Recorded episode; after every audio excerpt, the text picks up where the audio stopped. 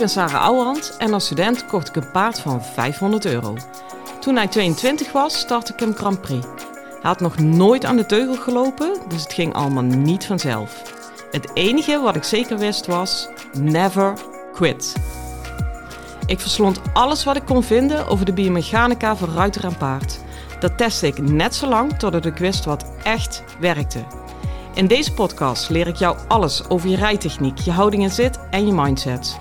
Want ook jij kan naar de Grand Prix gaan, zelfs als je geen miljoenenpaard hebt.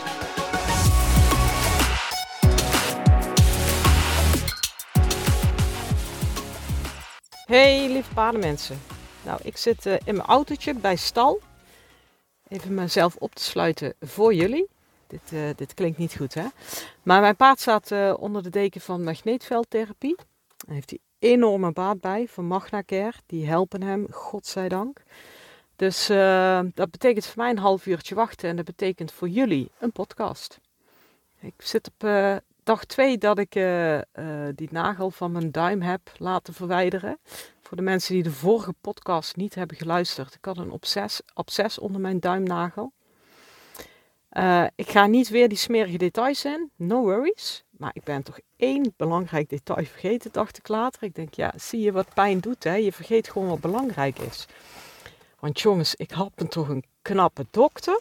Nou, echt zo ontzettend clichématig, maar het was gewoon echt zo. Gewoon lang, uh, half lang grijs haar, echt van dat Richard Gere haar super mooi gezicht. En de huid was ook van, ja, dat je naar iemand kijkt en dat je echt denkt, ja gast, jij gebruikt gewoon dagcrème. Dit is echt te gaaf. En uh, ja, lang, slank, ook nog zeer voorkomend en super vriendelijk. En nou ja, echt. En ik, hoeveel pijn ik ook had, ik zag dat. Ik denk, oh, hoe on earth kan het nou gebeuren? Want ik ga echt zelden tot nooit de deur uit zonder make-up. Echt hoe ik eruit zie qua kleding, het interesseert me werkelijk gereed. Ik ga zelfs wel eens op mijn sloffen naar de supermarkt als het beter uitkomt. Maar mijn make-up die moet gewoon echt, weet je, dit is het laatste van mijn trots wat over is. Uh, die moet gewoon kloppen. En, uh, maar ja, je kent allemaal wel die dagen dat je denkt, hmm, nou vandaag echt even keer niet. En ik wilde nog gaan sporten, ondanks die duim. Ik denk misschien gaat daarvan over. Dus ja, weet je, ga ik daarna toch douchen. Dus ik denk, nou, morgen eerst buiten even sporten. Douchen, aankleden, make-up en go. Nou, dat liep dus even anders. Dus ja, weet je, ene dag in het jaar dat ik zonder make-up in mijn joggingpak rondloop, zit ik bij een knappe dokter op schoot. Ja, daar word je toch ook niet gelukkig van. Dus wat ik eigenlijk wil zeggen hiermee, always be prepared. Weet je, maandagochtend 9 uur, het was gewoon bingo. Dat je denkt, waar is mijn make-up? Maar uh, verder heb ik het verbod van deze lieve man gekregen om twee weken op, of het gebod gekregen, gekregen om twee weken niet op stal te kunnen mogen zijn. Dus ik heb hem liefelijk aangekeken en ik heb gezegd, dat is goed. Nou, ik zit nou op stal te wachten tot ik weer kan rijden. En uh, ik heb zo'n hele dikke zwachtel om mijn duim. Dan zijn mijn man heel fijntjes. Ja, maar je rijdt toch op je zit? Ik zeg, ja schat, dat klopt. Maar er moet ook nog wat zijn om vast te houden. Maar ik denk dat dat wel lukt. Het gaat alleen uh, mooi zijn, want ik mag uh, twee weken hoegenaamd niet op stal komen.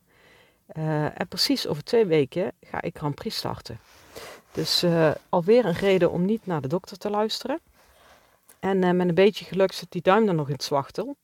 Dus dan kan ik lekker uh, in plaats van afgroeten, kan ik thumbs op naar de, naar de jury. En uh, nou, ik ga dadelijk proberen hoe dat gaat. Ik ben echt benieuwd. Ik vind het ook wel weer interessante casus trouwens. Dat ik denk, ja, weet je, hoeveel invloed heeft je duim op je rijden? En dat is meteen een bruggetje naar jullie.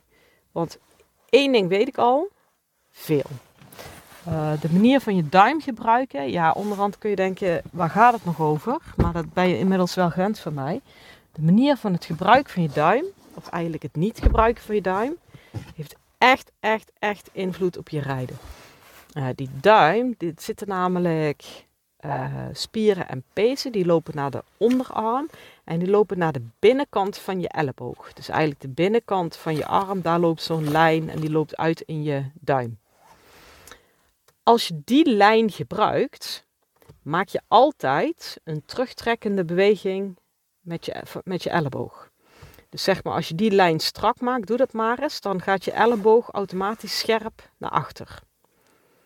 Nou, moet ik hem nog uitleggen of kan je hem zelf inkoppen? Als je die lijn dus gebruikt, werk je niet naar de hand toe. Ongeacht waar je uh, hand is op dat moment. Dus uh, het is sowieso wel fijn. Eigenlijk moet je altijd met zachte duimen rijden. Om je gewrichten zeg maar de goede kant op te openen. En de spiergroepen in je arm die je wel veel beter kan gebruiken, is dus echt de achterkant van je arm. En dat is eigenlijk het verlengde van je pink. Dus als je vanuit je pink verlengt naar je pols, naar je elleboog, ja, dan heb je uh, een, andere, een andere manier van bewegen in je elleboog, waardoor het gewricht niet samenknijpt, maar gewoon rustig uh, wat naar achter gaat. En dat is in termen van bewegingsenergie dan geen terugtrekkende beweging. Dus ja, wat dat betreft kan ik iedereen een absces onder zijn duim aanbevelen.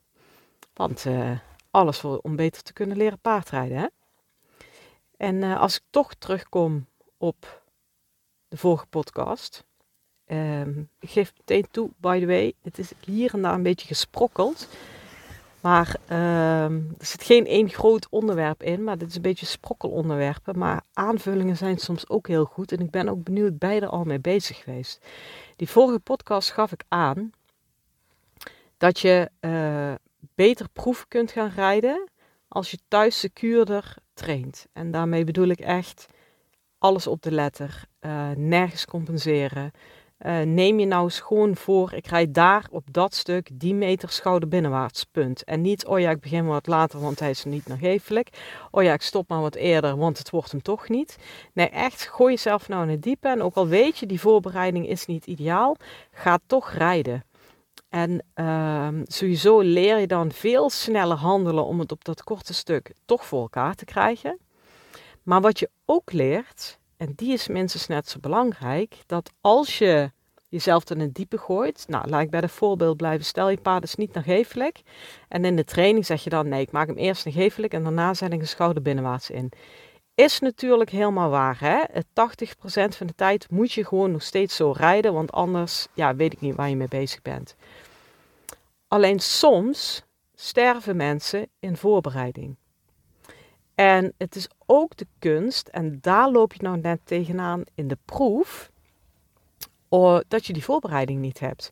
En dat je het aan elkaar moet rijden. Dus uh, denk ik juist thuis, gooi jezelf in het diepe. Juist als ik voel momenten dat hij niet helemaal lekker voor elkaar is, ga ik vaak, zeker nu in de laatste twee weken, juist een proeflijntje. En niet omdat ik verwacht dat ik het dan van acht ga rijden, maar wel omdat ik dan mezelf leer, mezelf dwing te leren om het in dat proeflijntje op te kunnen lossen. En voor elkaar te krijgen. Want dat is waar het om gaat. En als het niet in dat proeflijntje gaat, dan wel die drie passen daarna. Je moet gewoon een snel reactief vermogen en snel dingen op kunnen lossen. Um, dat zie je, daar herken je ook de geoefende ruiters aan. Als je bijvoorbeeld een keer uh, een uh, foutje maakt in de proef. Of uh, ja, er gaat iets mis, ik noem maar iets. Je doet uitgestrekt eraf en hij springt aan in galop. Of hij, hij springt door de hand heen. Ja, de geoefende ruiter is dan 1, 2 uh, galopsprongen even mee. Laat het gebeuren, want ja, weet je, het is toch al gebeurd. Kun je maar beter heel even meebewegen. Neemt het paard terug, zet hem in draf en gaat door in hetzelfde ritme als waar het van tevoren was ongeoefende ruiter denkt, ho kut, hij zit er galop, gaat naar achter hangen, raakt in paniek, gaat van links naar rechts sturen, vol op de rem, waardoor het ritme helemaal weg is, moet dan weer impuls opwekken in de draf, moet dan weer een stuk naar de binnendraf, oh we zijn weer aan het einde, toch weer terugschakelen, shit, waar wat mijn ritme, daar heb ik een volte, daar heb ik een kort, voel je hem?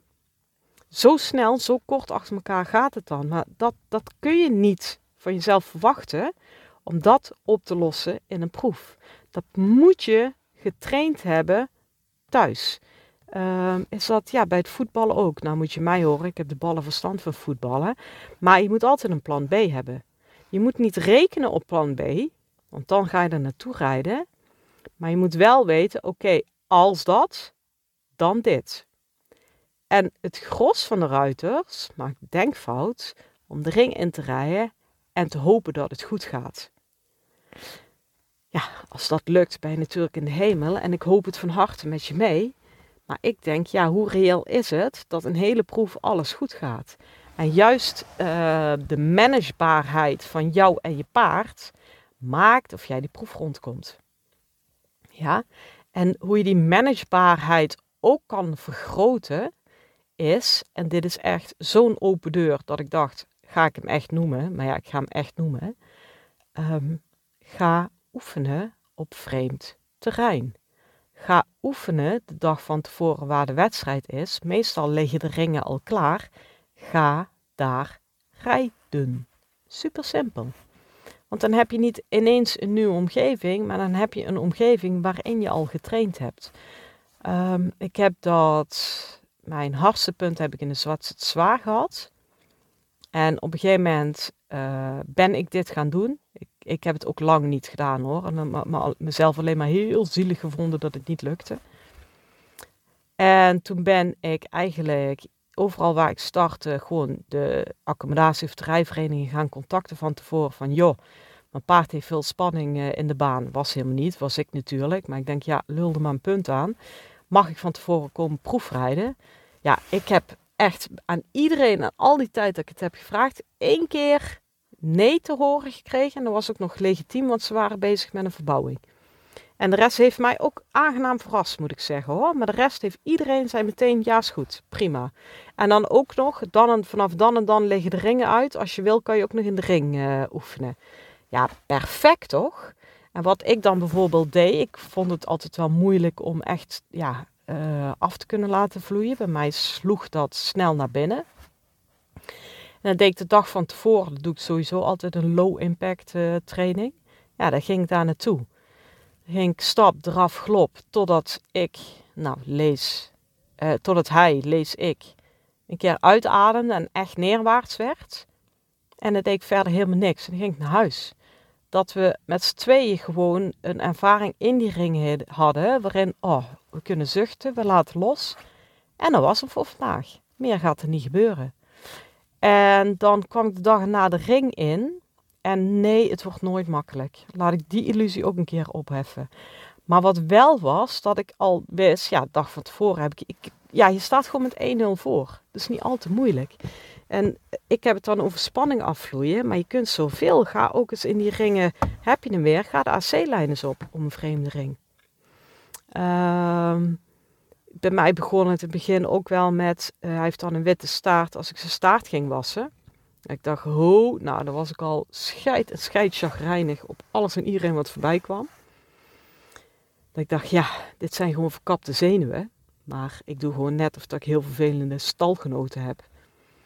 En uh, toen ik dat begon te zien, ben ik gewoon vaker zijn staart gaan wassen dat dat niet meer gekoppeld was aan alleen een wedstrijd. Ja, en het is bijna gênant hoe simpel het is. En ook bijna gênant dat ik denk, ja, heb je echt om je wedstrijdspanning te doorbreken zijn staart gewassen? Ja, ja, echt.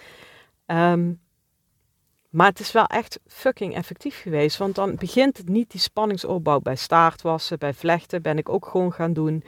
Uh, weet ik veel bij die vreemde ringen inkomen. Ik kende de proeflijntjes al. Kijk, heel veel van die dingen die allemaal triggers zijn, ja, die begon ik een beetje te neutraliseren of gewoon apart van elkaar te managen. Um, ja, jongens, het is goud. Het is goud. En dan op de dag zelf, je mind is ook natuurlijk niet helemaal gek. Weet, weet hij heus wel dat het dan moet gebeuren.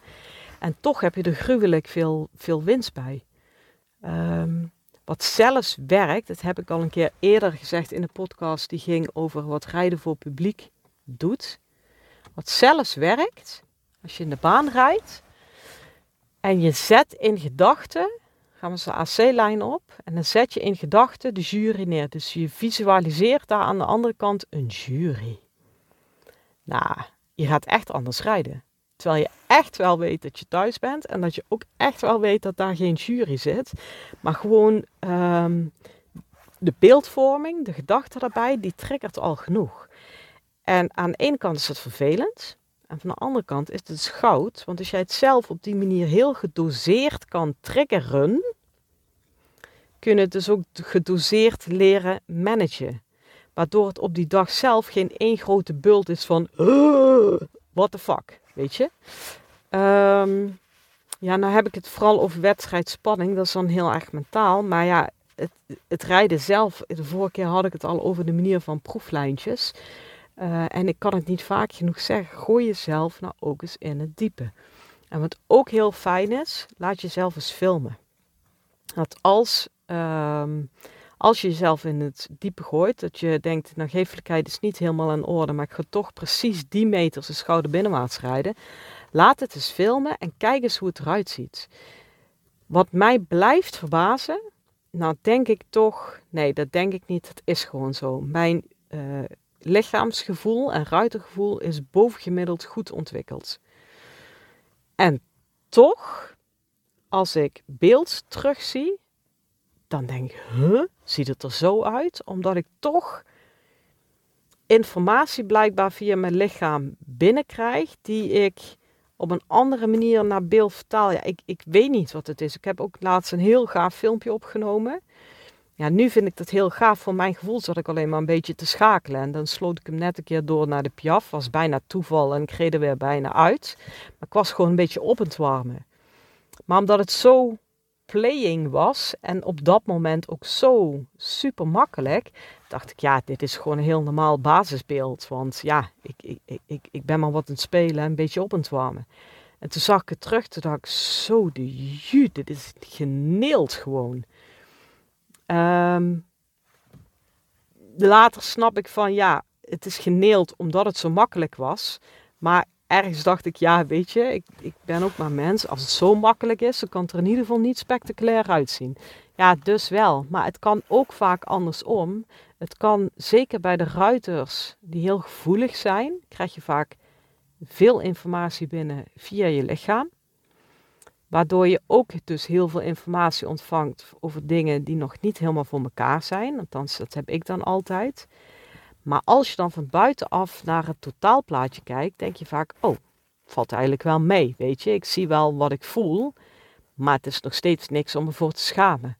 Dat kan er ook één zijn, hè? En waarom ik het zeg, als je die informatie, hoe het beeld is, wat dichter krijgt bij hoe je gevoel is, kan je ook met meer vertrouwen of met meer informatie die ring inrijden. Um, ja, je, je, je kunt hier alle kanten mee. En als je dan toch filmt, film alsjeblieft vanuit het perspectief van de jury. Want die hebben echt maar een beperkt perspectief. En uh, ook, ook dat kan je wat lucht geven. Je weet gewoon in, in die hoeken voor, voordat je langs de jury rijdt, kun je gewoon een correctie aanvoeren of iets doen. Want ja, zij zien dat bijna niet. Zij moeten gewoon helemaal opzij draaien. Je, je, je, je weet dan een beetje, ja, je smokkelhoekjes. Ik wil nou niet zeggen dat je alles moet smokkelen en maar voor de beeldvorming, tuurlijk niet. Maar het is hoe je het ook went of keert, zo'n proefrijden is ook gewoon een beetje een spelletje spelen. En dat spelletje moet wel eerlijk gespeeld worden. En dat spelletje moet ook wel gespeeld worden waarin jij je stinkende best doet. Maar het is ook gewoon een spelletje. Dus als je nou slim bent, dan speel je dat spelletje goed. En daar heeft dit soort voorbereiding allemaal mee te maken. En uh, ja, dat spelletje ben ik heel goed in geweest. Uh, en daardoor heb ik heel vaak toch nog mijn winstpunten gepakt. En nou lijkt het, kan het lijken of dat ik maar beetje heb gemasseld overal. Dat, zo is het niet. Maar ik heb het van deze afwerkingen, van dit soort dingen moeten hebben. Want we weten allemaal, ik heb geen bewegingswonder. Dus kan ik maar beter zorgen dat ik een rete goede hoek krijg. Snap je? Maar dat kan jij ook. En als je het niet doet om het, die, één winstpunt, doe het dan voor twee winstpunten. Kan jou het schelen. Of snel door te gaan. Lieve luisteraars, ik breek heel even in. Op mijn accommodatie organiseer ik regelmatig workshops, trainingsdagen, masterclasses en noem het allemaal maar op. Alleen die zitten meestal al vol nog voordat ik het op de socials heb gezet. Nou, wil jij daar toch een keer bij zijn? Schrijf je dan even in voor de wachtlijst. Die link daarvan vind je in de show notes. En uh, ik stuur vanzelf alle info van alles wat ik uitvreet op mijn eigen accommodatie. Overigens ook nog meer, want ik stuur regelmatig theorie, aanvullende tips en andere ideeën. Wat ik niet stuur is spam. Dus ben daar alsjeblieft niet bang voor, want daar heb ik zelf een gloeiende hekel aan. Gaat niet gebeuren. Ehm, en wat mij heel erg leuk lijkt, is dat ik de luisteraars uit de podcast een keer live ontmoet. Dus voel je vrij om je in te schrijven. De link zit in de show notes. Hoi hoi! Nou, dit zijn allemaal dingen. Ik denk dat dit vat nu wel een beetje uit is geput. Ik ga even voor je denken. Die je kunnen helpen om dat gat tussen. Oh, thuis gaat het wel goed en op wedstrijd. Huh, waarom doet hij dit nou? Dat een beetje behapbaar te maken. Want ik vind geen verrassing zo onaangenaam als dat mijn paard me verrast in de ring. En dat had ik graag voorkomen. Ja? Nou, jongens, ik heb het al vaker gezegd. Onder de afleveringen kun je comments leveren. Laat het me weten. En misschien heb jij wel een briljante idee wat jij altijd doet voor een wedstrijd, hoe je het oplost of wat je doet. Hey, super. Zet er ook bij, want samen kunnen we het beter maken voor elkaar. Oké? Nou, ik ga kijken of mijn lieve, lieve, lieve paardje al klaar is met zijn therapiesessie.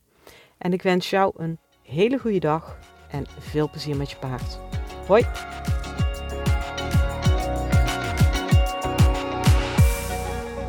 Lieve ruiters, dit was hem weer voor vandaag.